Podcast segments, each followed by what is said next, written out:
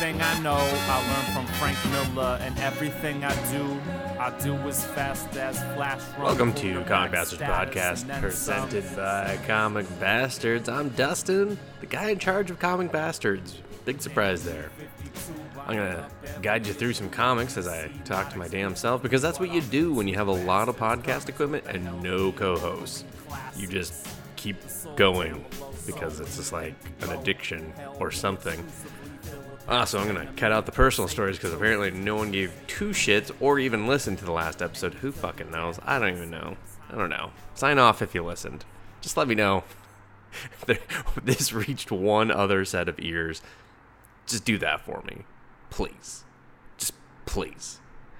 Uh, this week I'm gonna talk about hmm, probably about four titles. I'm gonna start with this new one from DC Comics. Uh, co-written and drawn by John Romita Jr. and it's called The Silencer. I'm not gonna lie, I love the idea of this person's powers. I even enjoyed the story because it has Dan Abnett and he just does sci-fi shit like nobody's business. This is like has his thumbprint more than anything else none of the characters that are DC staples uh, are recognizable in the least bit, thanks to John Romita's terrible artwork, which is uh, fully on display here. Uh, Sandra Hope did what she could with the inks, and uh, Dean White did what he could with the colors, but it still just looks like Romita pooped on a page and made everyone like you, you couldn't tell me what universe this comic book takes place in. If people didn't say other people's names, you could just be like, "Is this Kick Ass? Is this Marvel? I don't fucking know. Is this that one thing he did on his own at Image that sucked? It could be any of these things." Uh, the idea is pretty. I mean, it's a it's a generic plot line. I just kind of like the power set and the fact that it's set in the DC universe more than anything. I'm just gonna say that because the uh, the premise is just I got out of the life, I got a family and kids and stuff, and then the old life's coming back to take me back into it. So there you go. She's gonna lone wolf and cub with her her kid soon enough, and uh, her her daunting husband will just be you know unfortunately dead at some point. That's uh, that's what the future has already shown us because Romita writes the Marvel way, which is start in the future, work your way back towards it, and uh, yeah. Uh, if you don't like John Romita Jr. and his art, don't read it because it's just it really stinks up the show. But like I said, there's these glimpses of of like ah, that's a fucking pretty fucking cool idea. That's gotta be Dan Abnett, right? Right? Ah, God, I wish this had a better artist. So we'll we'll see how long this lasts. Uh, it was actually more. Enjoy- it's probably the most enjoyable Romita book I've read, um, and I didn't like Kick Ass. So there you go. That tells you everything you need to know about my feelings on John Romita. The I'm gonna talk about two that aren't even out yet, but I'm gonna quickly talk about Bonehead because it's also out this week. Bonehead number two. Love the way this book looks. Oh, it's so oh, it's so candy. I just want to eat it, and it's like, oh, no, no, no, no, no, no, no, oh, my teeth hurt. It looks really good. The story isn't.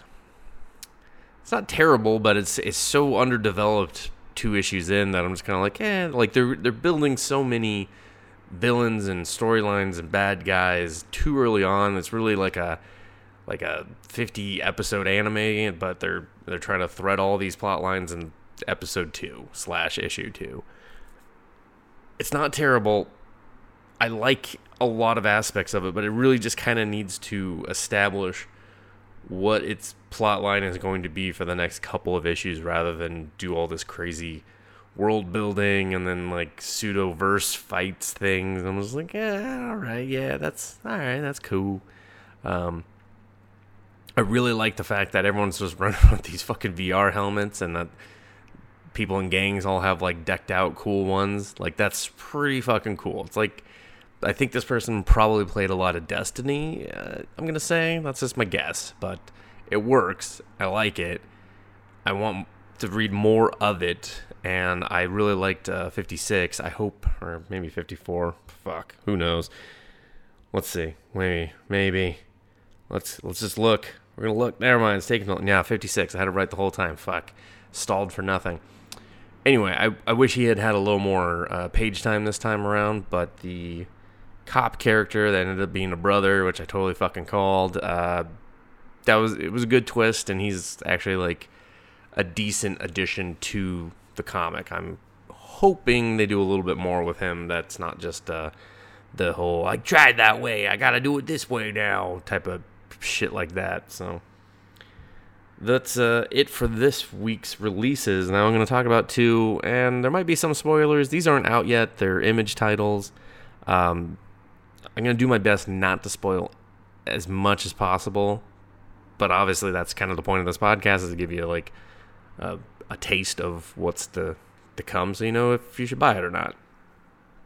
First one up is Gideon Falls. It's by Jeff Lemire, so I already know some people are like, I don't need to hear this part, I'm gonna buy it. I love me some Jeff Lemire. Yeah, it's pretty good. I'm not gonna lie, it's pretty good. I have not been hot on uh, his last like three titles, especially his image books. Uh, kind of, they all have kind of a samey vibe to them. Uh, really love the the Black Hammer over at Dark Horse, but his, as far as his image work, I'm kind of like, yeah, just doing the sci-fi and the Yep, there's some more sci-fi. Now you're working with this guy. All right. Um, the art is incredible. The art sets the tone for this. This is not sci-fi-ish, but it has some religious overtones and it has a very supernatural element. So it feels a little different than some of his usual work as of late. Um, it's about this guy who collects trash and I, and by that I mean he hunts down specific pieces of trash, and then he catalogs it. And uh, when he talks to his therapist, you know, it's revealed it might be part of like his condition, and that he might have these sort of hoarder esque aspects to him, where he he feels that organizing garbage gives him some sort of weird control in his life. Uh, but he reveals that it's something else that I that part I won't spoil for you because I was just like, okay, that's pretty fucking metal. Yeah, let's do this. Um, there is kind of a double narrative because then the story follows a priest who's been sent to Gideon Falls, which is a town. Go figure, based on the fact that it totally sounds like a town. And uh, he has, as it's revealed through dialogue a troubled past of sorts. He's found his way teaching at the semin- uh, seminary, but now he's being told, "No, man, you got to get back out there." And he's like, "Uh." I'm pretty sure he takes a swig from a flask, like first thing while driving. So I was like, "All right, um, is it is that so? That's the type of priest he is, or is that not a flask? I don't. I'm confused about that part a little bit, but pretty sure he was taking a swig because he was just like something to take the edge off of the old Priestmobile. He uh, has some interesting encounters. There was this one page where I was just like, I fucking love that. I see what you did there, and I absolutely loved it.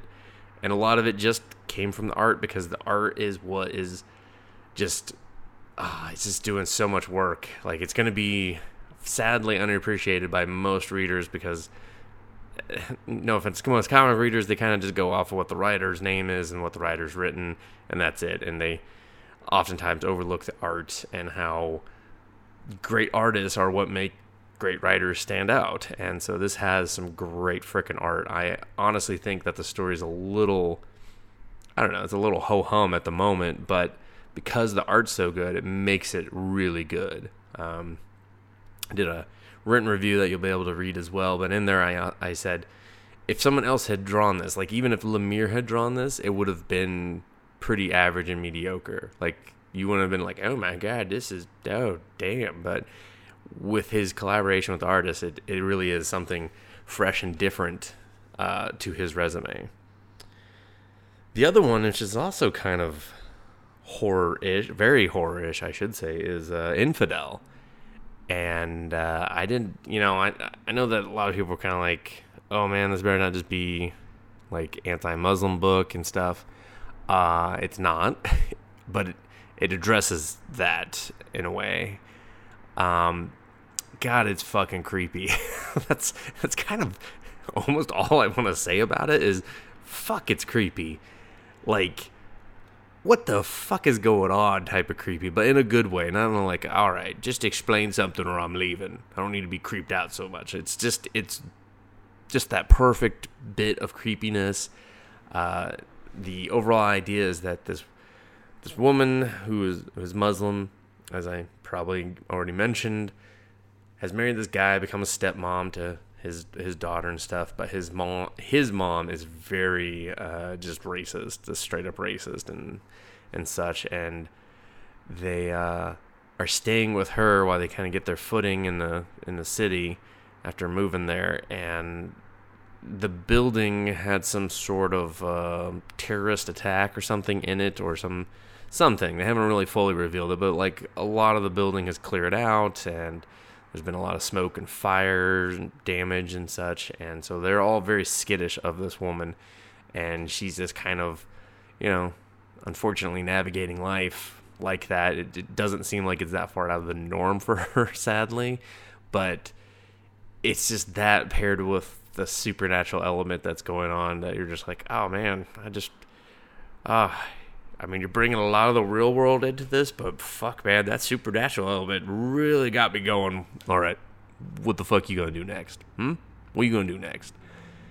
There was three, I think, three or four scenes where I was just like, fuck, you got me. You got me hooked. and then they did it again. I was just like, oh, I'm still hooked. I'm still hooked. You're letting me bleed out now. Get me off the hook. And then they continued to hook me again and again. Check it out. That's all I'm to tell you about it uh, just the opening alone, I was just like, all right, let's do this. Let's do this. I just, I kind of want to tell you, I don't know, this might be in the preview or whatever, but it's just, it's creepy as fuck. Check it out. Um, that is it for this week. Thank you for listening. I, you know, if you want to give me a review on the, I don't know, the iTunes, Google, Google Play, wherever you're listening to, even just leaving a comment would make my day. Uh, I do do just do this on my own because I enjoy it, and I hope that it helps people find some comic books and whatnot. Sorry, it's not funnier because I don't have anyone to play off. There's no there's no humor here. All I have is the books, and I don't always particularly want to spoil all of them for everyone.